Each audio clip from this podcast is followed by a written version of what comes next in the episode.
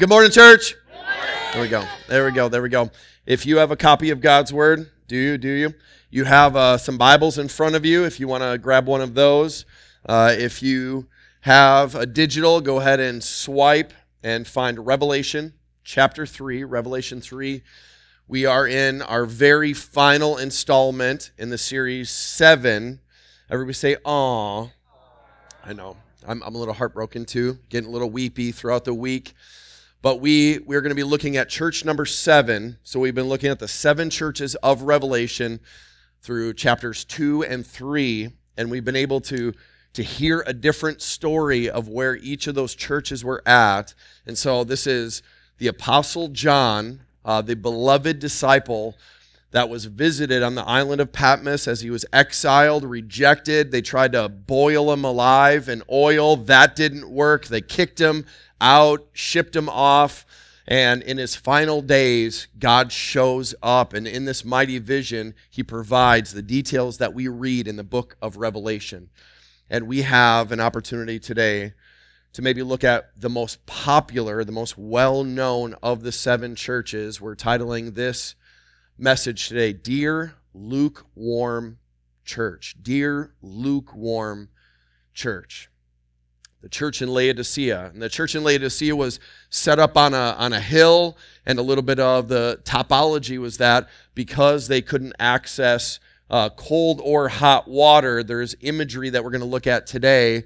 Uh, because in the north, in Hierapolis, they would pipe in some hot spring water, miles of uh, pipeline ahead of its time to be able to get some hot water to them. And from the south, uh, the city of Colossae is where off of the mountaintops that there was some cool mountain fresh water. They were piping that up north to Laodicea. And in that context, everybody that was spoken to from this letter would have had certain things in mind about water. All right? So keep that keep that in mind as we think about that. We could summarize it this way. I am the church. If you're a Christian, I'm not assuming you're a Christian, but if you are a follower of Jesus, then you are part of the church. You are the body of Christ. And if you are the church, I'm the church. And if I pursue comfort and convenience over Christ, I will be puked out. There is vomiting happening out of the mouth of Jesus that we're going to be looking at. And who is it that is described in this way? Well, hopefully, we want to find that out. Revelation 3, if you are there, say ready. And so, as we get started here, if you're taking notes, jot this down. We must loathe, someone say loathe. We must loathe becoming lukewarm. Hate it, despise it, reject it anywhere that there is a sign of lukewarmness. Why do we have this warning? Verse 14, Revelation 3 And the angel, and to the angel of the church in Laodicea, so this is the seventh city, seventh church in that city that's being written to.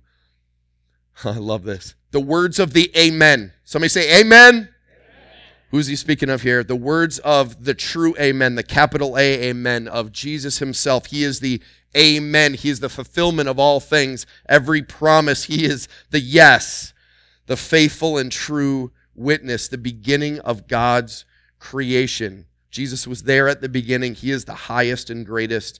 He is the may it be so and it will be done. Amen. Verse 15 What does this king know? He says, I know your works. As he's looking at the church in Laodicea, he says, I know your works. What does he see? What does the king of the church see in his church? You are neither hot, excuse me, nor you are neither cold nor hot. Would that you were either, I, I would rather have you be either cold or hot. And, and what we're about to find out is that these images are to provoke us to have some level of clarity of where we are at as a church, where we are at personally. And we can take the image too far, but the metaphor is there to be able to help us. And he says, uh, where are you at? Where are you at right now, church? And as we said, there are definitely images that the early church would have understood as they think about hot and cold.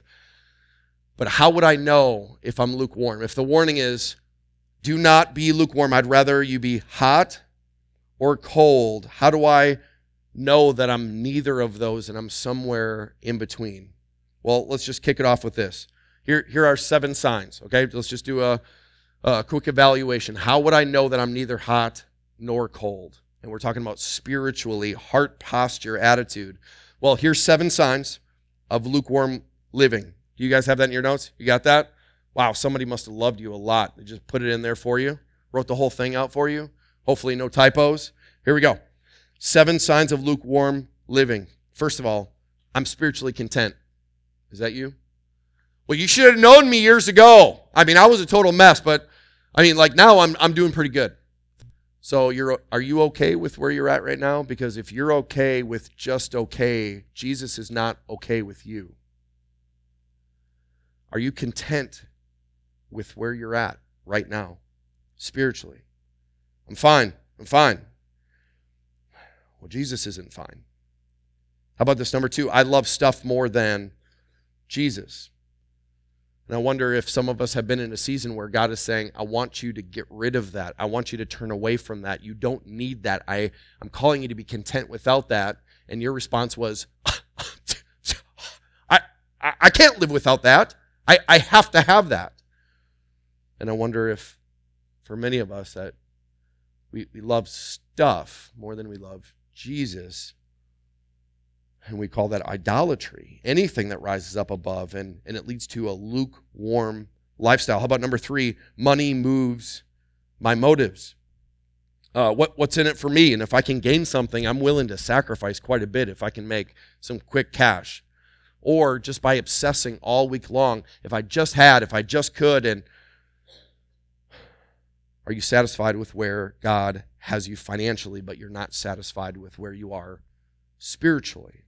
How about number four? Prayer is utterly absent. Is it typical for you to go throughout a week and not once pause to talk to God? For some of us, you're like, a week? It's been years. Like, I don't talk to God at all. I just show up to church once in a while and uh, that's the only time that I hear somebody else talk to God. But like, I don't have a relationship with God and I don't talk with Him, even though maybe I would call myself a Christian. If you don't have an ongoing prayer lifestyle, you're lukewarm. How about number five? I don't share the gospel. I, I mean, I'm glad I'm going to heaven, but who am I to judge to tell anybody else that like they need to go to heaven and that they're going to hell right now? That's none of my business. It's none of my concern. And maybe I would say it's none of your concern if you're lukewarm. It's none of your concern. It's none of your concern if you only care about yourself and not other people's destinies and their eternities. If you're only concerned about where you're at with Jesus, you might be lukewarm. How about number six? I'm not bothered by sin. And maybe that means for you, I'm not bothered by other people's sin or my sin. Or I'm not bothered by other people's sin because I'm currently living in that sinful pattern. Therefore, I don't judge people, otherwise, I would have to judge myself. And I'm not willing to do that. And never before have we lived in a day in America where the cardinal sin, the primary sin, is to judge anybody else's sin. As long as you don't, you don't assess anybody else doing wrong, then you're doing right. And if you ever call out that somebody else is doing something that's sinful, you're the problem, not them. Well, that's that's the attitude of the lukewarm. And lastly, and kind of funny, is I'm not just not bothered by sin, I'm kind of bothered by this list. Are you going to move on? I really don't like talking about it. It kind of bugs me. I don't even know why we're slowing down to assess at all because it's making me feel very uncomfortable. When is lunch? And maybe just asking those questions bothers you. Maybe, maybe. Well, I, I, have been in the books this week, and two of the most powerful quotes that I have read in a really long time it wasn't just like a, a wow week of the one wow quote. You get a twofer, all right? You're welcome. Two for one, two for one. Here we go. Vance Havner, pastor from generations ago, and J.C. Ryle from hundreds of years ago. Uh, they provide us with some insight about lukewarm living, neither hot nor cold. And here's what Vance, Pastor Vance says The cause of Christ has been hurt by more Sunday morning bench warmers who pretend to love Christ, who call him Lord, but don't obey his commands, than by all sinners combined. J.C. Ryle says this Nothing is so effective in keeping true Christianity alive as the yeast. What does yeast do? Just a little bit of yeast.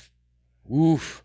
Spreads, it causes everything to rise up. Well, the yeast of zealous Christians scattered throughout the church, impacting, affecting, and influencing the entire church. Like salt, they prevent the whole body from falling into a state of decay. No one else, like these passionate people, can revive churches that are about to die. It is impossible to overestimate the debt that all Christians owe to zeal. And there he's speaking of the natural lukewarmness that all churches gravitate towards. And all it takes is, is one yeasty, zealous, passionate Christian to be able to impact and influence the whole bunch. And could I say this, just as a side note? For some of us, all we need for our lives to be radically changed, for us to be awakened, we don't need a whole bunch of passionate Christians around us. All we need is one zealous biblical friend. The power of one godly friend to rub off and influence and, and provoke and prod and push us out of our state of apathy, waking us up. All it takes is one. And may I ask, are, are you that one for somebody else? Are you, are you that one? Don't underestimate your ability to influence and impact, even if it's one life at a time, for like yeast, for it to spread, for it's contagious. Just like criticism and negativity is contagious, so is the zeal that can overcome any kind of lukewarmness. And may you be that hope. May you be that light here in our church and in the community. Verse 16, everybody got it? Verse 16. So because you are, you're not hot, you're not cold, but because you're lukewarm, somebody say lukewarm, you're neither hot nor cold, here it is. I will spit you out of my mouth. I will vomit you out. I will puke you out of my mouth, Jesus says. Why, why would he do that? Why, why would he be so vivid and so violent in nature as to describing the lukewarmness of the church? and individuals. Well, here's what's at stake there's deception going on in the church of Laodicea. Do you see it in verse 17? Here we go. For you say, and, this is this is the, the Jesus that knows his church and knows the works. He's hearing what they're saying. What are they saying? What's their attitude? I'm rich. I'm rich. I have prospered. I need nothing. Somebody say that's a problem that even when God answers your prayer and God provides, that we are even so prone to take the gift from the giver, rejecting the giver, and saying, Thank you very much. I'm good now. Lukewarmness. I'm good. I'm good. I, I have what I want. I don't need you, God. And what are they not realizing? What does it say? Not realizing this is Jesus' assessment of the church. So, what's the church's assessment of the church? We're doing good, taken care of, open doors, answered prayer. We're fine. We're fine. That's their assessment of themselves. Do you think that Jesus' assessment is a little bit more accurate? Somebody say just a little. Uh, just a little bit more accurate. What is Jesus' assessment? You don't even realize that you're wretched, pitiable, poor, blind, and naked. Somebody say, ouch. Do you believe deep down that you have one of the worst vantage points of assessing yourself because you don't see you as you really are. Contrary to popular belief that all the answers are within, you just got to dig down deep. You got to dig down deep and draw it out of you. You just you just got to manifest it. Just believe it, see it and do it. All of the power, it's in you. It's in you. And the proper assessment is there's a lot of stuff in me that needs to get out of me. There's a lot of things that are in me that I don't even see are a problem. And I need Jesus' vantage point. Do you believe that? I need God's perfect 2020 vision to assess my life because I don't see me accurately. I need help. Do you believe your pastor needs help? Oh boy. Piece of work. Don't even get me started about that guy. I don't see me as I really am. I have blind spots. I need people to be able to speak into my life. So God started with giving me five of them, which is amazing that every single day that there can be children to be able to, you don't see that, do you, Dad? Hey, Dad, you did this. You didn't think about it, did you? Hey, you're not doing. Hey, you are doing. Hey, that's wrong. Hey. And all day long, when you start getting some feedback, and even from the mouths of babes, right? Well, what happens when you get feedback from God? You have a choice to make. Are you going to receive it or are you going to reject it? When God gives you an accurate assessment of where you're at, are you going to embrace it or are you going to make excuses for it? Today's the day that we have to make a decision. So, what are the categories that he provides for us here? He's providing imagery that we think that we're enough, that we have enough, and he's saying, hot or cold, just absolute clarity, but lukewarm means that you have very little perspective about what is right or wrong here, hot or cold. So, we're going to get to the end of this passage and we're going to find out that there is banquet imagery, that there is imagery here about Jesus inviting everybody to the table. Come to the table and feast. And there's something powerful that we're going to learn in a minute that starts here when you are hospitable and you invite people over, you are offering them most of the time a beverage, correct? Would you like something to drink? Would you like something to drink? Well, the church that should be eager to invite Jesus in, Jesus, it's actually your table. Jesus, we, we should have you as a welcome guest in your own house, and we're not even willing to do that. There is no offering of something that is helpful. So, what, what would be something helpful? Well, after a long day, pinkies up.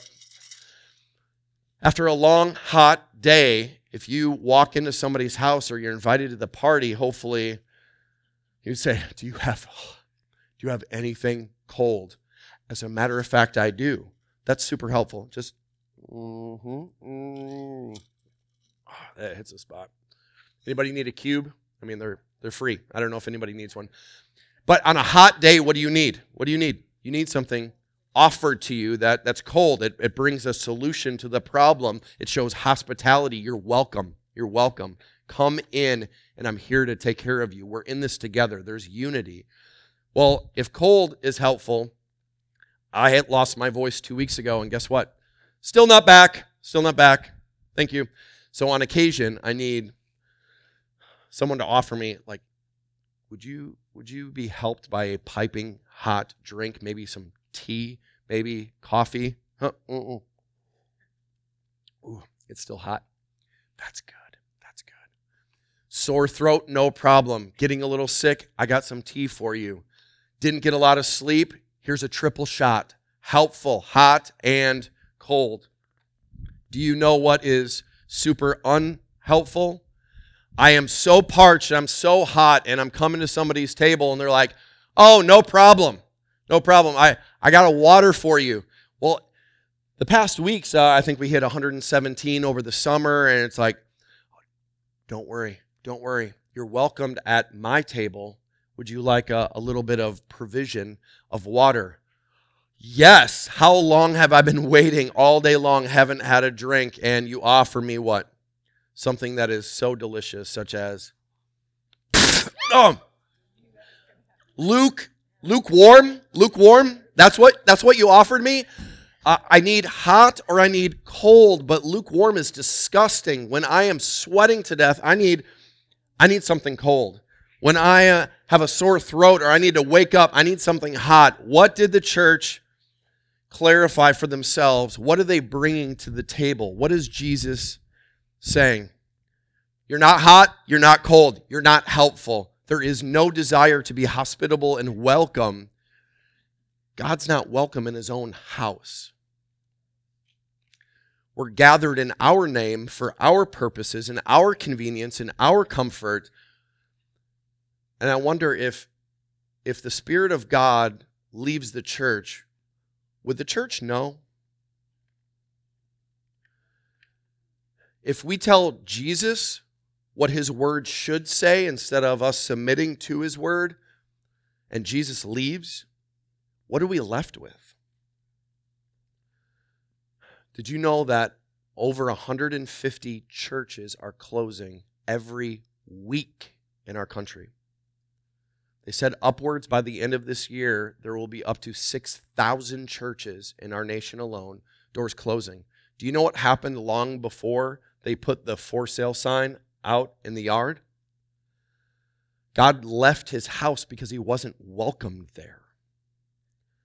Because there's a group of people that didn't want to hear what he had to say and they didn't want to do what he was asking them to do. And they went from fired up hot to lukewarm and worthless.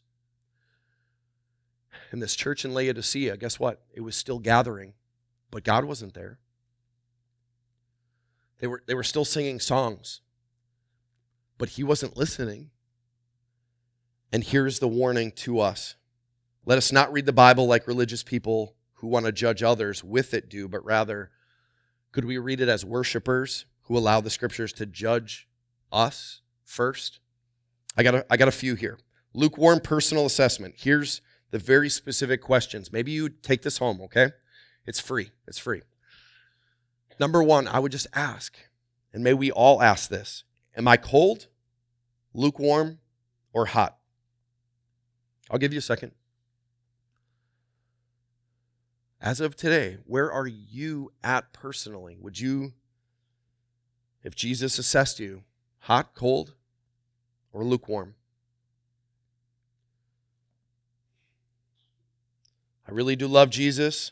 I'm really motivated to get to know him better. I really want to walk with him closely. By God's grace, I want to become more like him. I'm tired of sin. I want to live rightly. I want to live a life that honors him.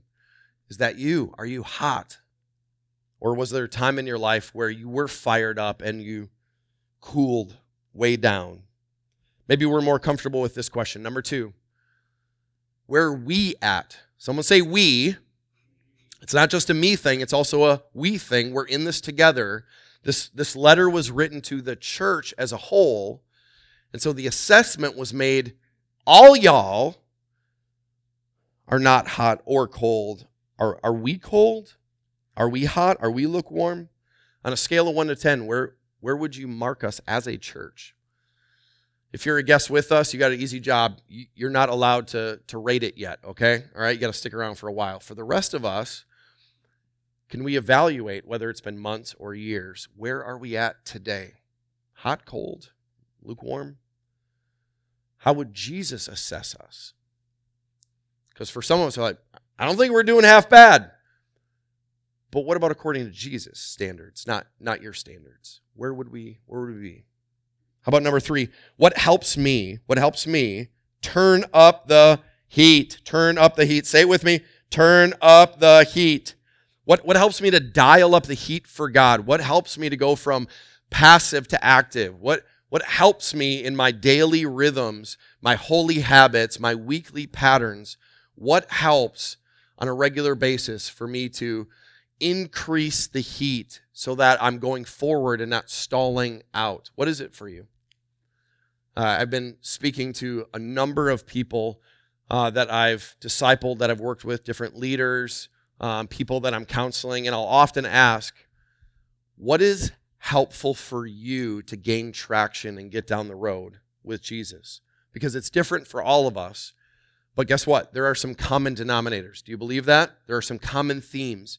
If I am not going to grow lukewarm, but I am going to be fired up, I need to be in the Word regularly. If I'm not reading God's Word, I am reading everybody else's mail and social media, and I'm reading headlines, and I'm going to be discipled by that, or I'm going to allow God to disciple me, and I'm going to get fired up. I don't know about you, but as we've been going through this revival season, there's something that's happening inside of me to go from a decent prayer life to cranking up the dial and over the past couple months, I have found myself every time I wake up in the middle of the night, every time I, I go to bed, God is just impressing on me of all these things to pray for. And there is a renewed passion for prayer. And I'm like, God, keep that going. Keep it going. I want to be fired up. I don't want to fall asleep in prayer.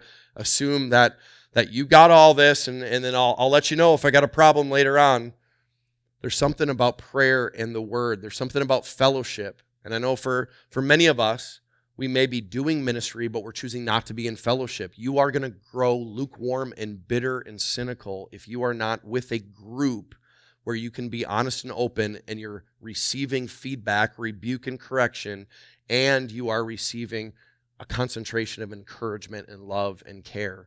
If you're not in a circle, you're going to be lukewarm because you can sit in a row and stare at the back of somebody's head week after week and be absolutely spit out of Jesus' mouth lukewarm. But you can't survive in a group without making a, a, choice of whether I'm hot or I'm cold. If your group loves you enough and you're experiencing real fellowship. So, what is it for you cranking up the dial during this season? How about this? Number four, what comforts prevent me from being hot for God? What comforts? What idols do I cling to that are holding me back? What needs to go? And last week we talked about prayer and fasting. There's something powerful about saying, for a season, for, for once a day or a week or a month. I know a couple years ago, I was talking with some of our guys, and one of the things that was brought up is the more that I check out social media on a regular basis, the more bitter and angry and upset and frustrated I get. And I said, What do the next 40 days look like for you? And he said, I've never fasted from social media in my entire life. And I don't think I'm comfortable with that. And I just said, Well, I don't think Jesus is comfortable with you not reading him, but reading the world. And he took 40 days and fasted from social media. And he was a very different person at the end of the 40 days. Because when you are saying no to what is preventing you from moving forward, you can say yes to what Jesus is wanting to drive you ahead with. I don't know what comforts are preventing you. I don't know what you go to. I don't know where you run to when you're upset, frustrated, and hurt. But what if it's God first and foremost? How about this? Number five, what area of my life lacks urgency? Anybody struggle with urgency? Anybody struggle with, I, I'm not motivated, and every day it's like, uh, uh, uh, same thing over and over again there are areas of our life that God is saying, uh, I'm not okay with your lukewarm, apathetic indifference. We got to get this fired up. We got to change. We got to move forward. We got to do it together quickly. Somebody say quickly. We got to do this quickly, not someday. Okay. Uh, do you believe that we're a culture of someday? We are the culture of mañana, mañana, mañana. And so at some point, Jesus is saying, no más. There's, there's not going to be any more tomorrows. Today's the day. With urgency, there's too much at stake. We got to move forward. Would those closest to you say that you live with spiritual urgency? Those that know you really well. So just, just think about somebody that, that's around you enough and just ask the question as they watch my life, okay? Maybe, maybe it's a family member, maybe at work, Maybe it's a close friend that you've done life with. What if this week you would just ask them, Do you see in my life a sense of urgency for things that are spiritual? Do you see me moving towards Jesus with urgency? Do you see me committed more today than I was last week, last month, or last year? Do you see me making progress going from baby steps do you believe that some of us are in baby step mode? Some of us spiritually, it's like, I'm just learning to walk, trying to figure this thing out. Is that okay?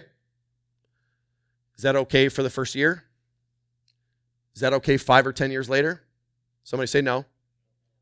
At some point, urgency goes from baby steps to walking to jogging and pretty, I'm moving down the road. And how many of us have been in the same place five years later, 10 years later, 20 years later, 30, 40 years later, and we are stalled out, lukewarm. And Jesus has this warning to wake us up. How about this? Number two, if you're taking notes, we must buy what is best. Did somebody say shopping? All right. Did, I get some of you ladies back? All right, we're re engaged. We're focused. We're focused. We're focused. All right. Buying, shopping. Here we go. Here we go. Verse 18. I counsel you to buy from me. Who's talking here? Somebody say Jesus. Buy from me. Buy vertically what you're prone to buy horizontally. Buy from me gold refined by fire so that you may be rich. Anybody want to get rich? Like, I did not know that the message today was how to get filthy, stinking rich, but I'm, I'm taking notes now. Jesus says, there is a way. There is only one correct way, and there's only one type of wealth that is worth pursuing and sacrificing for. Jesus is talking about the real thing. This is it. This is the real rich that we need to be going after. Somebody say, This is the real thing. It's real. This is where we are to be pursuing. To be rich is to buy from God, to access it via Jesus. And he says, You become rich, white garments that you may clothe yourself. White garments. And the shame of your nakedness may not be seen, it's going to be covered up. And salve to anoint your eyes so that you may see. Have you been buying what's best? Well, this is what God says is best. He says, The wealth on earth is not where it's at. There is something better. There is something lasting. There is something eternal that you need to be investing your time and energy into. Then he clarifies what? Image of white garments. He's talking about if you are going to be with your filthy, rich papa in heaven, it starts with getting right with him. Are you robed in his white, bleach white garments of righteousness? Not your works, not your efforts to try to, I'm trying to clean up my life, okay? I'm working really hard to get this thing done. I, I'm in a better place than I was before, and I'm working on it, okay? I'm working on it. If anybody asks you, how are you doing in your Christian walk? And just every time someone asks, your response is just, I'm working on it, okay? Just get off my back. I'm working on it. You at least have to step back and ask, whose robes am I wearing? Am I wearing my robes of righteousness? I'm trying harder, okay? I'm trying to cover up the shame from the past, okay? I know I blew it in the past, so I'm trying to overcome that on my own. Thank you very much. Give me some credit. And Jesus would say, You think that you can do it yourself, and you're poor and wretched. If you would just come and shop at Jesus Incorporated, you know what you're getting? He's giving you his robes of righteousness. Did you earn them? No. Did you do anything that, that could rip them off? No, he's saying this is eternal. This is forever. You are forgiven. That makes you rich. And so, have you been forgiven of all of your past? Everything from your past? Have you been forgiven of all of your current sin issues, struggles, rebellion, breaking God's law? Do you have confidence that you're forgiven of everything that you will ever do? Because if, if I were you, I would not leave this building unless you have full confidence that you know that you're wearing robes of righteousness, that you're wearing Jesus' holy robes because you can't undo your past. You can't make up for it. You can't compensate for it. There's nothing you can do to try to outrun it. You can't improve yourself. You're not a self improvement project. You are an object of God's grace and mercy and Him offering complete forgiveness in salvation. Have you received it? I didn't ask, are you working on it? Stop working on it. Have you settled it? Are you resting in it? Have you done a one stop shop instead of shopping around everywhere else? I just watched a, an interview with a, a famous couple from Australia that used to be all over the news about all their businesses and, and their, their career in front of the camera and they chose to leave their Australian Hollywood. I don't what do you call that? It's not Bollywood, that's so India. They, they left, and guess what? Guess what they did? They, they spent years of their life in a sweet, pimped out RV, and they went from country to country and they explored every religion possible. And they thought it was the coolest thing ever. We're, we're not gonna like be restricted to just one right way. We think all of them have great things to offer. So they spent six months as a, as a Buddhist and then another three months as a Hindu, and then they dabbled in Taoism and and and they wanted to taste all the buffet of what religion had to offer. And God landed them in LA across the street from a thriving Bible church, which a church I've been to in the past, Mariners Church. And every week, truth is being called out, and all the errors and lies, all the false ways we try to hide and cover up our, our shame is being exposed right across the street.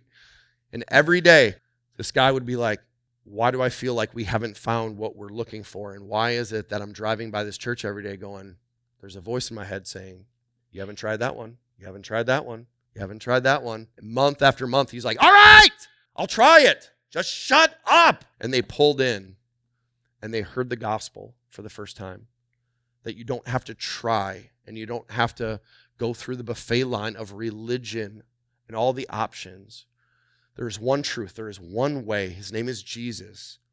And on that very first morning, as a couple, they both went forward and said, We've been searching for so long. And it's been right here in front of our faces. All we had to do was get up and walk across the street, literally. How many of us can hear the word and be searching and searching? I'm trying this and I'm trying to figure that out. Stop shopping around there are more than 40,000 women's clothing outlets in North America alone. That's just for the ladies. We are not missing out on opportunities and options to shop, but that's why we have these letters. Those who have ears to hear, let them hear. And if you hear today, I found the way. I can stop now. All I need is one outfit, and it's Jesus' outfit, and He's giving it to me and offering complete holiness and righteousness, complete forgiveness that I can't work for and I can't figure out on my own. He says, Stop shopping, stop shopping, stop trying to cover the shame and allow Jesus to eliminate the shame. He says, Salve to the anointed eyes so that you could see. You're blind, you're blind. And God says, I want you to see. Do you believe that God's in the business of making blind people see? He did it for me 21 years ago. Has that happened to you? I just couldn't see it. I couldn't see it. I couldn't see it. And then in that moment, when I have holy salve, when I have heavenly salve, not just some over the counter prescription salve trying to open my eyes, God does it. God gives us this shopping image for a reason. Do you invest in that which matters most? I jotted this down. God's asking, want to be rich? Want to get clean? Want to get free from the past? Want access to the best clothing line ever? Want to shake off the shame, past mistakes? Do you want to see for the first time? Has there been confusion and fogginess all of these years? Do you recognize that your way is not working? Well, Laodicea it was known to be filthy rich, to be self sufficient, unlike, for sure, unlike America today, right? The more that the Bible speaks, the more we recognize. Ah!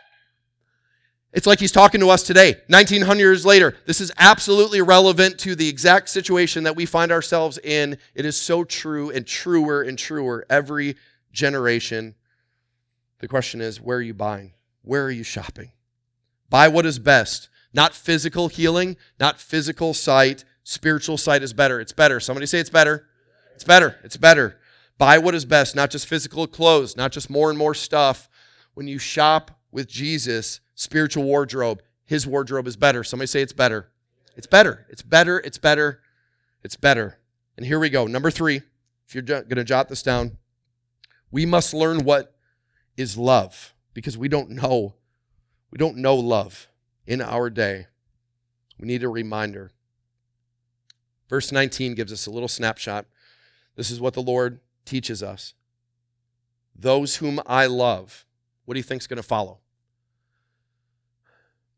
Jesus, what do you do with those that you love? How do you treat those that you love? He provides us with two words in the negative and then two words in the positive. If Jesus really loves us, somebody say, and he does, I reprove and discipline.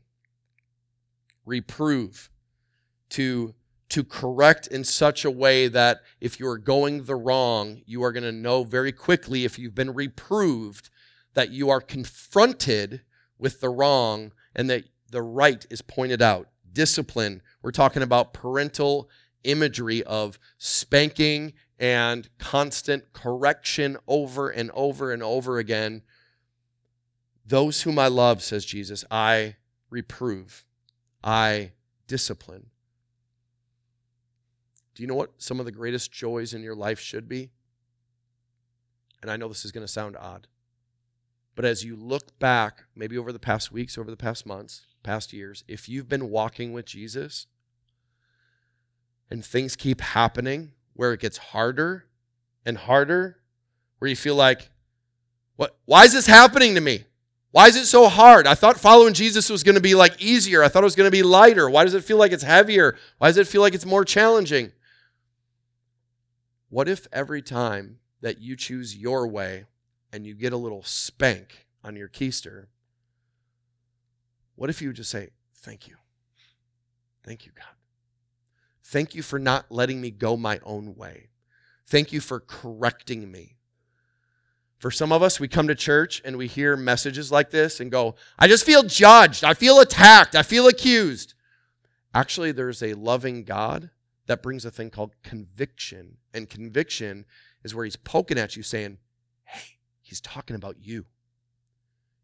He's trying to correct you. Hey, that word's for you. And we have a tendency to go, Ugh, I just feel uncomfortable. What if next time that God is poking around in your business and he's calling you out and making you feel bad about stuff that you should feel bad about, that you would just say, Thank you, God. Thank you for correcting me. Thank you for reproving me. Thank you for disciplining me. And what does that lead to? Does it just lead to more, I feel bad, I feel bad, I'm just getting spanked? No, it leads to two things repentance. Somebody say, repent. What a gift. What a gift. God's saying, not only am I going to bring discipline, but I am going to help you turn around and go back the right way. Repentance is a gift. And he says, Those that I love, do you know what love looks like? Love looks like God saying, Go the other way. Go back, not this way. There's a hole in this road. Don't go down it. You know what happened last time. Repent.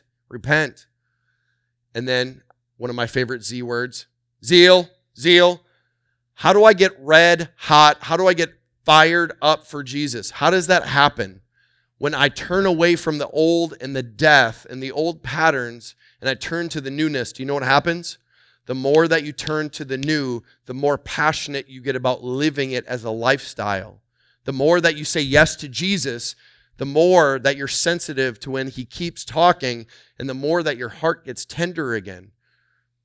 For some of us, we may have been living in such a way where it's just, I'm getting harder and harder, and I'm cooled off, and I'm getting lukewarm. And God wants to fire us up again. How does that happen? Repent. I need to get that out of my life. I need to stop that altogether. When I was a brand new Christian, you know what was awesome? I was a brand new Christian, and pretty soon, uh, as a former drug addict, I'm getting guys saying, dude, you don't even have to pay for it. I'm going to give it to you for free. And something inside of me was like, run, run away. And I'm like, and when I did, God was like, well done. Well done. And all of a sudden, a passion for Jesus was rising as a passion for drug addictions was lowering. Do you believe there's a correlation? I'm saying no to the old. Well, pretty soon, all of my drinking buddies are like, it's just, just one more night, okay? I know that you got this whole Jesus thing going on, but like just one big party, just one last one. And when I would show up, it would be like everything inside of me, you don't belong here. You don't belong here. You need to go. Repent, turn away, get out. And I'm like, I've never experienced that before, but I am getting out of here. And the more that I backed away, the more that I removed myself, the more that I was bold and saying, man, I don't desire that anymore. There's, there's heat rising inside of me for a passion for someone else. His name is Jesus. And that doesn't satisfy anymore. I don't know what it is for you, but maybe today you say, why is it that I'm so indifferent to God, that I'm just bored in church, that I fall asleep and then I go home and I don't remember anything? And what if today's the day that you would hear it's because you're lukewarm and maybe you've been there for a while? Maybe you are totally indifferent to the things of God, and He's saying, the end is not going to be pleasant. Today can be the day that you would learn what love is. And love is embracing correction, is listening to the voice of God. Verse 20, behold, somebody say, check it out. Here we go. Behold, I love this image. This is one of our favorite images you want to put up on the screen. As we read this verse, possibly there's an image of a painting that you might have seen before. I stand at the door and knock, and if anybody hears my voice, if anybody hears my voice and opens the door, I will come into him and eat with him. There's the image. Come around the table. You'll eat with him and he with me. And so, for, for many of us, we've seen a painting maybe hanging up. Uh, I believe I grew up with one of 85 versions of some long haired, uh, usually blonde, white Jesus. Some may say that that ain't the real thing. All right, all right. So that, that that's not the real portrayal of Jesus, but there are portrayals of Jesus that we're constantly looking at going, well, Jesus is knocking at the door. And I could preach a message right now and say, well, if Jesus is knocking on the door of your heart, then receive him. And that's how we usually handle this text. And it's absolutely wrong. The whole context is there's no hospitality, there's no welcoming for Jesus. So, where is Jesus at? Jesus is not inside the church of Laodicea. Jesus is outside. And do you know why Jesus is outside? Because he's not welcome in his church. Because he wasn't allowed to be the king in his church. And what is Jesus doing?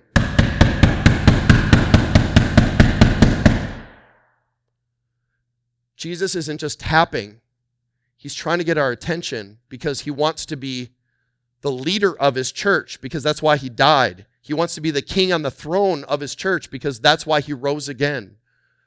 And unfortunately, every church is bent towards driving Jesus out to the point that he's outside of his church.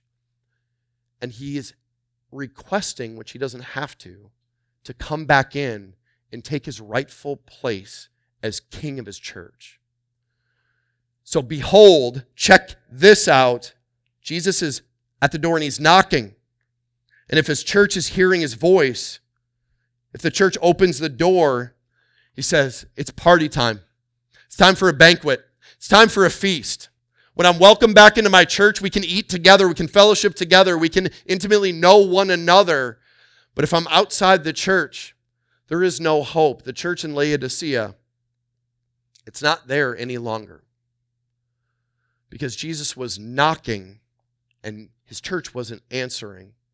They were very comfortable because it was convenient to not have Jesus as king, but have him as a savior that forgives so they can continue on living a worldly, sensual, selfish life.